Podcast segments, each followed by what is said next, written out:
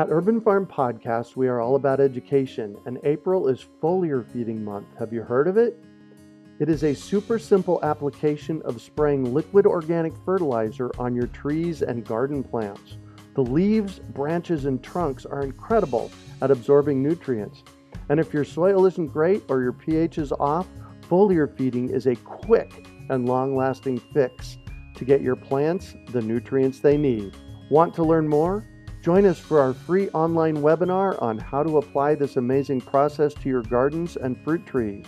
Visit urbanfarm.org to sign up. That's urbanfarm.org. Greetings, urban farmers, gardeners, and healthy food visionaries. Greg Peterson here, and welcome to the 313th episode of the Urban Farm Podcast, where every day we work together to educate and inspire you to become part of your food revolution. Nature does not waste energy, and by using these natural cycles to work in our favor, we can harvest both plants and fish. Let us show you how. Just text Grow Fish to 33444 or visit iwanttogrowfish.com and you will receive our free webinar on how to grow your own fish powered garden. Today on our podcast, we have someone who knows just how important some insects are to our food waste systems. We're talking with Dr. Jeffrey K. Tomberlin about the black soldier fly. Dr. Tomberlin has been working with the black soldier fly for almost 20 years. His PhD research with Dr. Craig Sheppard resulted in methods for mass producing the black soldier fly for use in recycling food and animal waste, and the subsequent use of the larva as feed for livestock, poultry, aquaculture, and reptiles. Companies around the world use these methods to protect the environment, create jobs, and increase protein availability.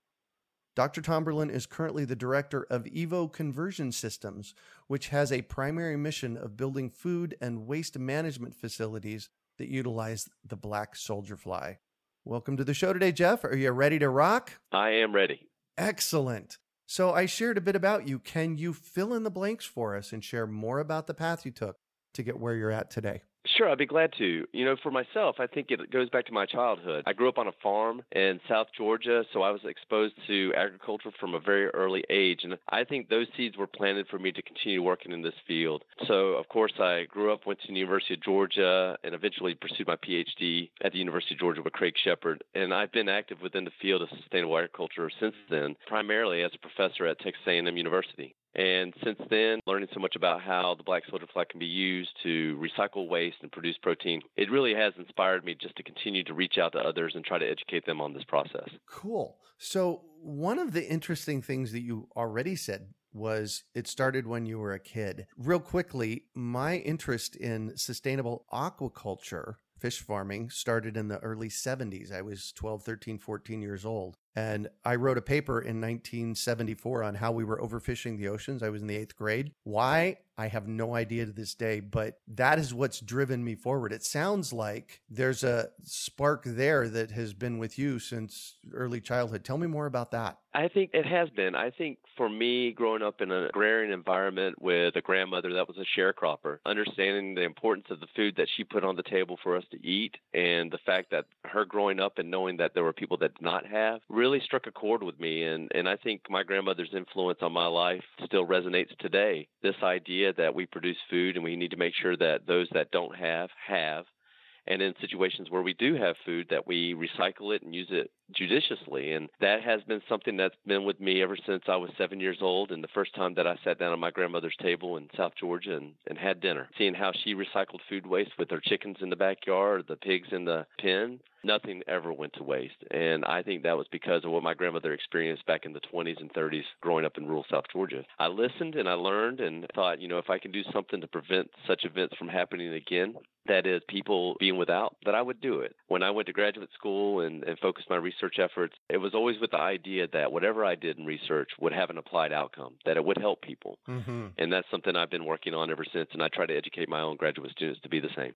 Nice. Actually, planting the seeds with people to go and do something with it, that I find that's one of the most important things. I agree with you. I think even with my children that are 9 and 11 years old, uh, they hear me discuss this. And I believe that this is something that they will carry with them as they get older as well. And I always think of it when I teach a class, 30 students, I give a couple of lectures on this or discuss this topic, that if I can get half of them to go home and teach their parents about it or to raise their gen- next generation on this topic, then I think I've had a positive influence on this world. Yay. So we have a food waste problem in our culture. Is that not the case? We do, unfortunately. Yeah. And what have you done about that? That's really why we're here today. Sure. So, my major goal is to work with people across the United States and around the world to, first of all, educate them on our need to be more judicious with the food that we do produce, and secondly, to recognize the value of fruit and vegetables that we have that are on sale and that a blemish doesn't cause the fruit to be devalued in terms of flavor or usefulness.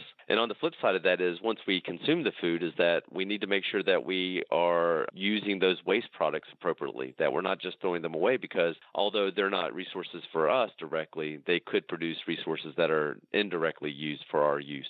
So for me, I do workshops, I give seminars, I welcome people into our laboratory to be trained on this technology with Black Soldier Fly. I did a TEDx talk on it. So I, I do what I can to get the word out part of my job at Texas A&M when I first came here was actually in extension, and it was Oh, with livestock extension. So I spoke to people throughout the U.S. on livestock and waste management, and a lot of that discussion, which not directly related to food waste, but parallel to it, was waste management. Mm-hmm. So we talked a lot about how to recycle even animal waste to produce protein or biofuel and fertilizer. So I think me growing up, my background in extension, all of that plays a role in terms of trying to get the word out and educate people on what we can do to be more responsible with the food that we produce. Yeah. So, one of the things that I'm so excited about the past three or four years is this little fly called the black soldier fly. And I actually have been experimenting with growing them here at the urban farm for about three years. I have three different bins that I work with. Why the black soldier fly? First of all, I applaud you for your efforts. Getting out there, getting your hands dirty, working with the fly is the best way to learn about it. Thank and you. to know you're doing it, it's great because people will learn from you. I think that's of tremendous value to society. We should all be doing that. Mm-hmm. But why the black soldier fly? I think, you know, there's a couple traits of the black soldier fly that make it special. Those traits can be one, located or distributed throughout the world, so it's available for anyone to use. Two, you can feed them practically anything that's decomposing and they will consume it, be it vegetable waste or animal waste or even meat byproducts. And I think another attribute that's really good about it is that it's not a pest. It's not going to come in your home like a housefly will. It lays its eggs and that's all it does. Those are primary attributes that make this fly so useful. Yeah, I've not ever seen one here at the urban farm in the house. In fact, I rarely see them outside. I wonder where are they at because my soldier fly bins, I get pounds of soldier fly larvae out of them. You know, it's an interesting point that you bring up, and this is something that happened to me when I was in grad school. We recognized the same thing, and that is, wow, where are all these larvae coming from that we see in poultry houses? I feel fortunate enough that we had a break in our research that I was walking around the facility and, and I observed these flies aggregating on plants. If you've ever been to the southeast and seen kudzu, you'll know exactly what I'm talking about. These large green leaves that just drape over large vegetation. Well, the black soldier fly was aggregating at these sites, and that's one of the first papers that we wrote was the aggregation behavior of this fly, and that's where they go. They go to the plant. That's where they meet each other. That's where Mhm. mating takes place. And then the female will return back to the facility and lay eggs. They're not interested in being around people. They're more interested in finding a place to hang out, get to know one another, and procreate. Perfect. There you go. So you used the word a moment ago, facility. They want to go back to the facility. So one of my I'm putting this in air quotes, facilities here at the urban farm is a box. It's six feet long, three feet wide, and two feet tall. That's where I throw food waste. You know, I collect from a re- local restaurant here in Phoenix and I just put the food waste in there. Then the magic happens from there. Can you tell us what happens when I start putting the food waste in there? Sure. So these flies are very good at detecting resources for their offspring. That's what they were created to do. So when you put that food waste in the bin and it begins to decompose, odors from that decomposition are emitted and it serves as a signal that attracts these flies in. When they locate it, they lay their eggs and then obviously those eggs hatch and the larvae consume the waste. If you think of those bins like you just described, they're kind of like a furnace. And the fuel that's going in is food waste, and the fire that's consuming it are the larvae that you put in there. And what's amazing is that these larvae can go from being smaller than the tip of a pin and can grow to be a half a gram in size. They can get quite large. In fact, they're 46% protein, 30% fat, 80 times the amount of calcium than you would find in a mealworm. They're they're truly a remarkable critter. But again, it's you putting that waste in that bin and it beginning to decompose that results in the signals that bring the fly in. And how long does it take for them to go from the size of a pin to a half a gram? And now half a gram is got to be what a centimeter and a half long. It's huge. That's the extreme size. I think most of them you'll find they'll weigh about 100 milligrams, maybe 200 milligrams. Mm-hmm. But I have seen them up to a half a gram in size, so 500 milligrams. But you can probably do that from egg to collection in about 18 days. Wow. Yes, it's pretty impressive. So there are facilities on a large scale that have industrialized that are being built throughout the world that can handle 10, 50, 100 tons of waste a day. With soldier flies? With soldier flies. Wow. What are they doing with all the soldier fly larvae that show up?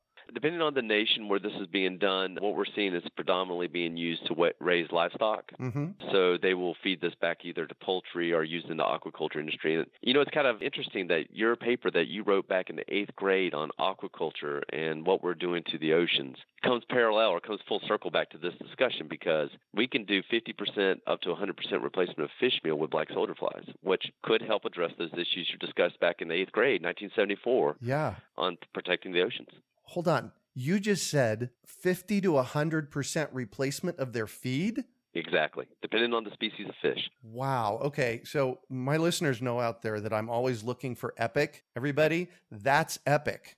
If you're replacing 50 to 100% of the feed from just feeding them black soldier flies, that's pretty huge, is it not? It really is because you know harvesting fish from the ocean is one an extremely energy intensive process and two it's had a major impact on the diversity in fish populations that are out there. When you consider the amount of fish that are harvested and used to produce the fish meal reducing the energy needed to produce it by going and getting fish from the ocean and processing them and producing the fish meal this is revolutionary. It could protect our oceans, it could create jobs, and at the same time allow aquaculture to continue to grow so it can feed the world. All right, cool. So the next step then, I've opened my facility. Go to YouTube, you can find all kinds of bins that you can build for home use. So I have my facility. The soldier flies have been eating like mad, and 18 days or 20 days into it, they're ready to go. What happens next? This is truly the cool part. It is because a large part of the process when producing protein, especially with insects, is how do you harvest the larvae? Because you got to figure a way to get the larvae out of the waste. Mm-hmm a beautiful attribute of this fly is it will leave the waste for you. It actually will disperse out of the waste so that it can pupate and turn into an adult. So if you have a facility that or a unit that has inclined ramps, the larvae will climb out and collect for you. So it's a self-harvesting system. And that's beautiful. You don't have to worry about harvesting. You just let the system work for you. And then you could have a drop bucket where the larvae collect you can take them and you can dry them down. You can freeze them, whatever you like. Feed them directly to your chickens, and they'll tear them up. Yeah. I'll tell you what, when I go with a bucket of black soldier fly larvae, even close to the chicken coop, and I'm rattling the bucket, they know I'm coming. The chickens are all over it.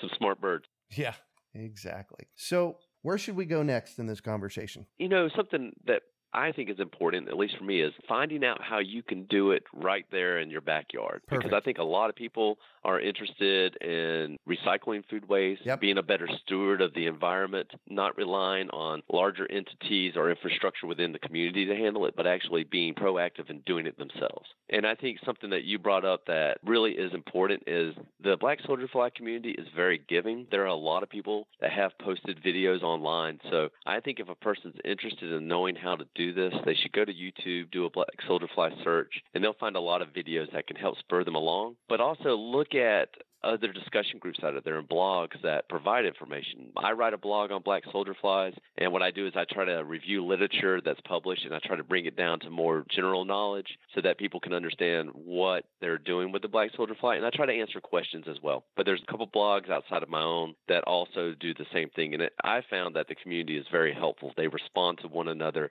they offer comments and suggestions on how to make the system work. And I think that's ideal. I think getting people to recognize the resources that are available, they can implement this in their own backyard, a form of urban farming that they can do with food recycling and producing black soldier flies that they can then use to feed their backyard chickens if they like. Yeah. Or, or your backyard fish for that matter. Backyard fish as well. Yeah. Definitely. This is a fairly new industry. I don't quite know what to call it, especially for backyard people, because when I go out there looking for data, there's not a huge amount out there on how to do it yet. Is that the case? There is some, and you're right. It's not a tremendous amount. So you have to search to locate these resources. And you know, something this kind of gets me thinking maybe at some point I can do a workshop at my university where we welcome people in and they can get trained on it. We did one at Clemson University a few years ago, and there must have been 30, 40 people in attendance just to learn how to do black soldier fly. Mm-hmm. But that's something I'll put out there. If you're from a region in the country that you know someone at a university and you'd like to see something like this done, talk to your extension agents. Ask them about it. See if they'll bring me in and I can do a workshop with you because I'm willing to travel. I'm willing to come in and demonstrate how to do this and teach people the process. Again, on the proactive side, talk to your extension agents, talk to your local universities if you have contact. Yeah. I'd be glad to come in, do a workshop, and do some training. Let's talk. You've got a couple of companies here that are built to help industry and the hobbyists. So let's start with the industry part, your Evo system. Tell me about that. What do you do in that business? Sure. So Evo Conversion Systems is built to do two things. One is to obviously deal with waste management and build facilities that can handle this issue. Secondly, it is there to serve as a resource to train people how to mass produce insects, black soldier flies specifically, for waste reduction. So we've had companies from around the world come to our facility. They spend two weeks. We immerse them in the process so that when they go back, they can implement it because in the end, no matter what infrastructure you have for waste management, if you're relying on black soldier flies, the heartbeat of your company is the colony. And that's something we focus a lot of effort on is how do you produce the flies to lay the eggs that you can then use for recycling food waste so that's the two main goals up front but there's some secondary goals that come out of this that we really love one is that we we're developing stewards of our land developing stewards of our environment and we're doing that through capitalistic opportunities because people want to create jobs they mm-hmm. want to create revenue and what they're doing is they're accomplishing those goals by protecting the environment. Now, a major thrust of what we do is that it's beyond the United States. We want to take this to second and third world nations and work where resources are thin and help them develop the black soldier fly as an industry. Because again, as pointed out, it creates jobs, but it also protects the environment, creates protein for consumption. So we believe in this idea of what we have here should be shared with the world. And that's what we want to do. And we think questions that we can't answer alone, can be answered together through collaboration. And that's something we really emphasize in our company. You know, that's really, really important. And I'm glad to hear you say that. I am a big, big proponent that competition is really significantly negatively impacting our planet. And on the other side of that coin, cooperation is really where we need to be going. So I'm glad, to, really glad to hear you say that. I promise you and the listeners, this is not lip service because if you look at the industry as a whole, because I do think of it as an industry, mm-hmm. is that there is more than enough opportunity for everyone to be involved and be successful. Yeah. That is our approach. We are inclusive, not exclusive. We want to work with others, with others. We want to develop streamlined processes that protect the product being produced. We want people to be successful. Yeah. Because in the end, if we can create an industry where everyone is being successful and working together, we're going to do a better job of watching for watching out for each other and the environment. Yeah, exactly. You know, one of the interesting factoids out of the Food and Drug Administration is how much food waste there is nationally in each metropolitan area. And a buddy of mine did some work in worm composting about eight years ago and he found that in the Phoenix metropolitan area, there is 1,100 tons of food waste every day. That's mind boggling. It's a tsunami of food waste. Yeah. Let me flip that on you. With this system, it can process that 1,100 tons and it can produce 100 tons of larvae. Wow. And I know you're probably saying, how could you ever do that? Well, it may be through, you know, multiple facilities. Yep. Maybe each facility can handle 100 tons a day. But think about it from the perspective of protein production. Mm-hmm. For every 100 tons, you're producing 10 tons of larvae. At 10 tons of larvae, half of it is protein, half of it is oil. You can create bioenergy out of it. You can create the protein, but you're also creating a compost that can then be used as yep. a fertilizer or it can even be converted into other products. So you can take something of no value to the general public and turn it around and create four, five, six different products that each have a value, that create jobs, that creates infrastructure, that creates community. It's just getting the right people in contact with one another to do it. You said manures. Can you feed chicken manure to these soldier flies? You can. You can feed chicken manure, swine manure, dairy manure. We've done a lot of work with all of those manure types, and we can convert that to protein as well. Wow. We sure can. In fact, if you look at the original work that was done with black soldier flies, it was in poultry facilities. Oh, wow. Got a funny story with that, if you if you don't mind me sharing. Please. So the first time that I visited a poultry house, you have to understand what my mindset was. I worked on a small farm growing up. You know, we might have had 20 birds. I went to a facility. It was a high-rise layer facility. So we're talking 100,000 birds yep. in this facility, and it's raised off the ground 15 feet. And you look in, and it's raining manure. It's unbelievable. And I was there to collect soldier fly larvae. And I remember looking at Dr. Sheppard, and I was like, Dr. Sheppard, we got to go in there. and he said, no, Jeff, you have to go in there. that was my first experience of going into a facility. And I, I kind of consider it baptism by yeah. black soldier fly because when I went in there, I was knee deep in larvae. Knee deep. The larvae were consuming that waste and converting it to protein. Growing underneath, just underneath the where the chickens were pooping. Yes, just down there feeding on the waste. Wow, how did you harvest? I did it with a five gallon bucket. so, in a facility like that, are they growing the soldier fly larva on purpose, or is that just, uh, you know, kind of in addition to what's going on there? So was it purposeful, or was it just nature happening? That is an example of nature happening. That's what I thought. Nature happening and producing knee deep larvae in the facility. Mm-hmm. So they're recycling the waste, which means the producer probably didn't have to clean out his facility as often because it's being recycled. Mm-hmm. The soldier flies killing houseflies or removing houseflies, so there's no housefly problem. They're reducing E. coli and salmonella in the waste. Yeah.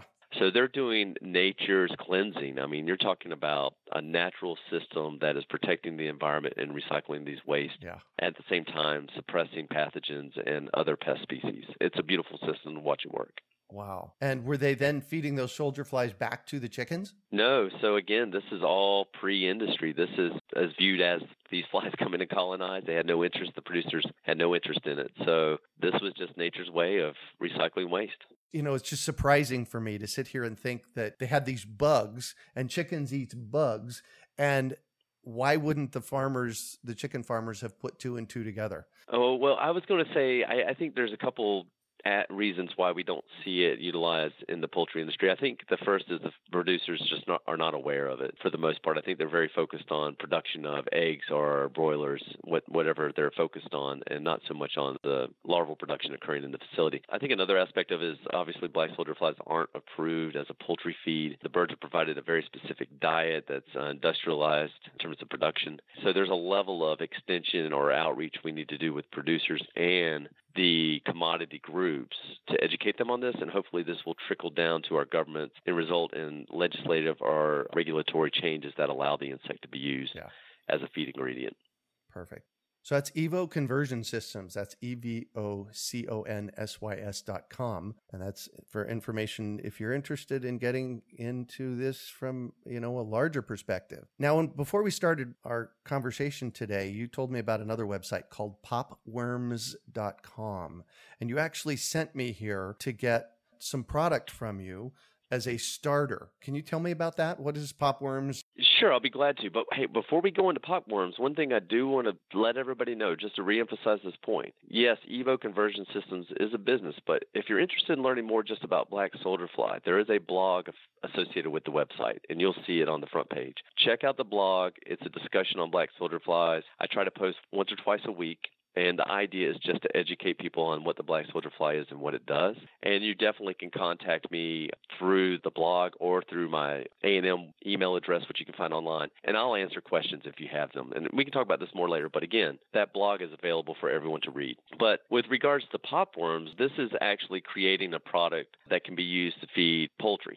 And what's kind of cool about this, this is a treat that we produce, and you can feed it to the your birds as a as a treat for them to consume because they're high in calcium, high in protein. One of the products that we have on here that I think is really useful for anyone that wants to produce their own, because in the end, that's what we want. We want this to go across the whole nation and have people recycling food waste. I mean, that's the goal not just have us producing the product to be purchased. But if you go to our website, you'll see something that says, What's even better? Grow your own popworms. And the idea is that you can buy these units from us and you can inoculate into your own compost bin. And each of these units can produce up to two kilograms, so about four pounds or so of larvae. And these units, if you buy them, you can put them on the shelf in a nice climate controlled room and they'll sit there anywhere from four to six weeks. So they have a nice shelf life but you can just take this cup, dump it into your compost bin. After a couple weeks, you should be harvesting larvae out of them. So that's something that we created that we think would be beneficial to anyone that wants to implement this process in their own backyard. So this would actually help me with one of my challenges. Like I said, I've been raising and playing with them for about three years. And that is, is that I don't get a consistent harvest.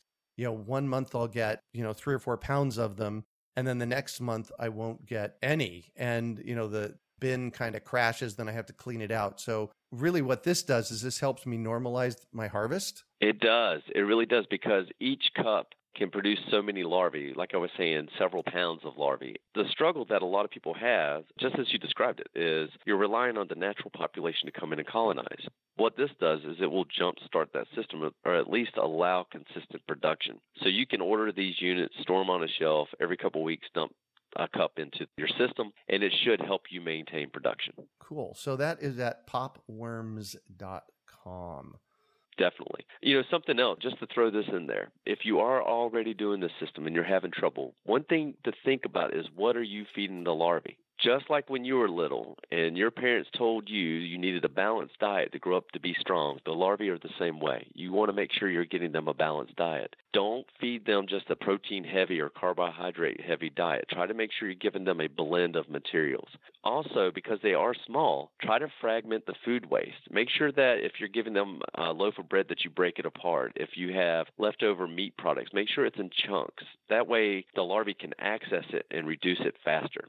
It's kind of like eating a jawbreaker. When you put it in your mouth and it's fully sized, it's difficult to eat it. But as right. it gets smaller, it dissolves faster. Same thing with these insects. The smaller the fragment of food, the faster they're going to digest it. Great. So grind it down somehow, feed them small pieces. Yeah, you know, I don't want to put a lot of work on someone's hands, but when you take it out there, if it's something you can tear apart and throw in there, uh-huh. try to do that. Lettuce, breads, vegetables, you can chop them up. Just make sure you're providing more access to the nutrients, and the soldier flies will reduce it a lot faster. So, soldier flies, we can literally feed them any food scrap. Is that the case? It is. They're pretty omnivorous in terms of what they eat. They'll eat anything from meat byproducts to plant based materials, bread. They will consume it. Again, that's probably one of the more remarkable features of the insect is that this thing was created to go out there and consume anything decomposing. Nice. So I actually harvest food scraps from a restaurant that's heavy in the lettuce, tomatoes, peppers arena, and that's good for them.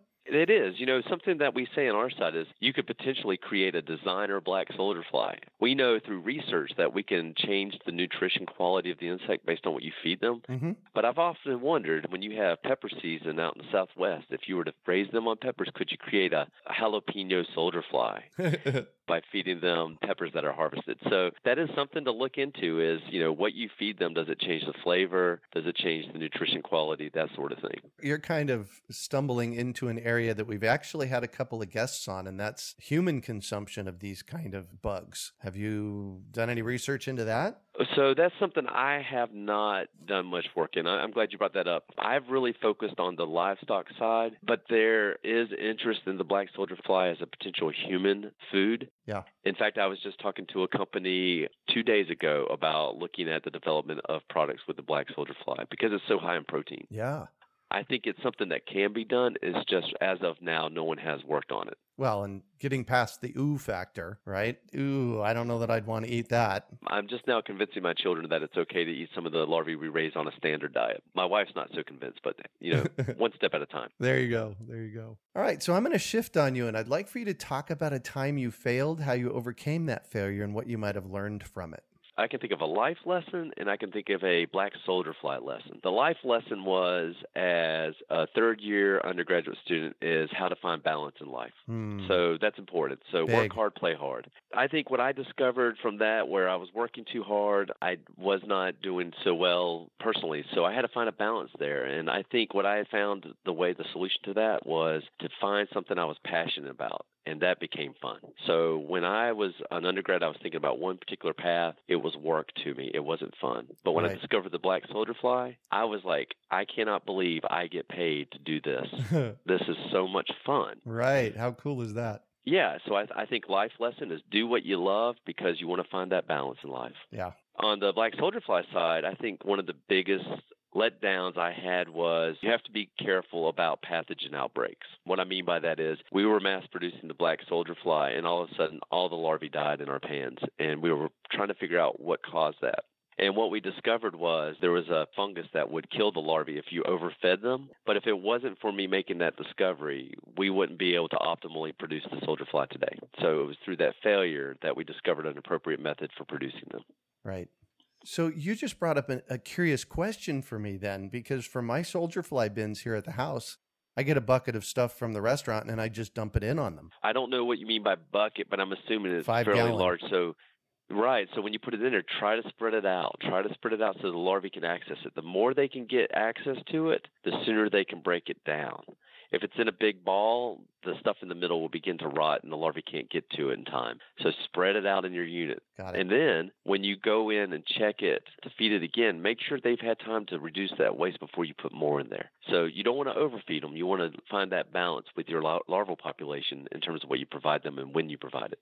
Perfect. So, what do you consider your biggest success? My biggest success outside of my family, I think industrial wise or black soldier fly wise, I think it was discovering the methods for mass production. I think when we wrote that paper in 2001, there's no greater feeling than traveling the world and seeing facilities and knowing that they're using the methods that we wrote about. That is giving back. And to me, there's no greater reward to know that there's this lasting impact of research that I did and it's going to benefit the whole world. Is that paper on your website? It is available through my Texas A&M website. It's the first paper on black soldier fly colony maintenance, Mm-hmm. and you can access any paper that I've written on that website through Texas A&M University. And we'll have that in the show notes page.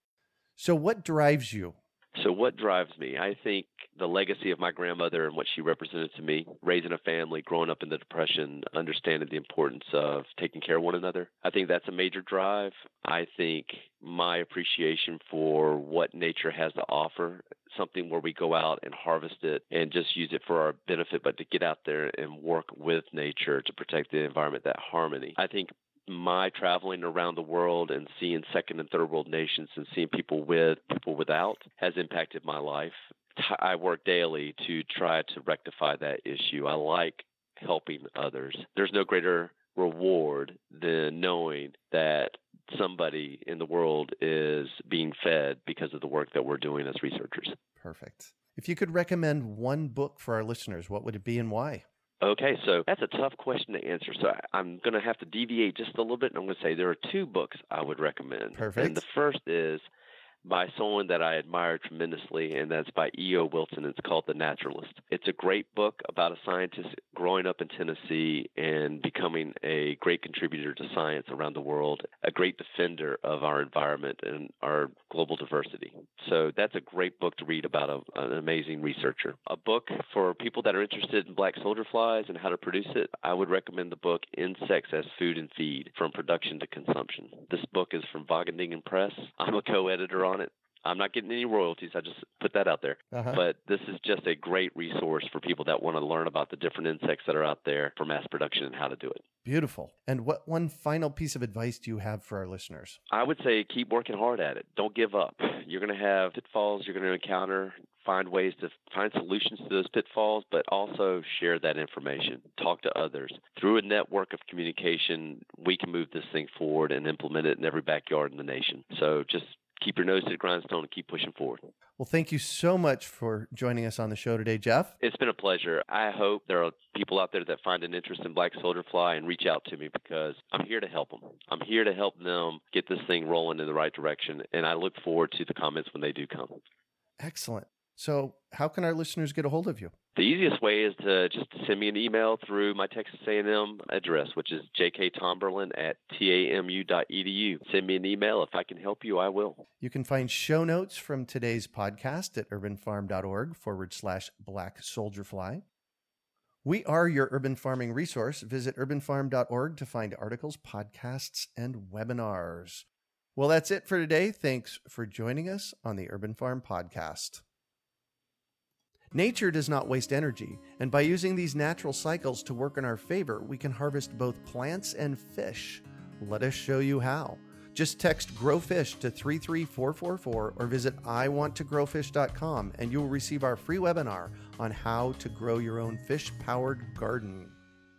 We hope you enjoyed today's episode of the Urban Farm Podcast. Remember to listen for tips, advice, and resources to help you on your journey with urban farming. You can find us on the web at urbanfarm.org or send us an email to podcast at urbanfarm.org. In the words of Vincent van Gogh, great things are done by a series of small things brought together. Be encouraged that with each lesson learned and skill developed, you are one step closer in the direction of your dreams. One of the first things that many of us learn when we start to garden is how to water and fertilize the soil. But there is an exception to this rule, and it's called foliar feeding. You should foliar feed or water the leaves of your plant with liquid fertilizer when you want certain nutrients to be absorbed better. Not only are the leaves great at uptaking liquid fertilizer, if your soil isn't very good or your pH is off, foliar feeding can help your veggies and fruit trees quickly get the nutrients they need to thrive. If you're ready to start foliar feeding for maximum growth, yields, and quality, head on over to urbanfarm.org forward slash feed the leaves to see our selection of foliar feeding products. That's urbanfarm.org forward slash feed the leaves.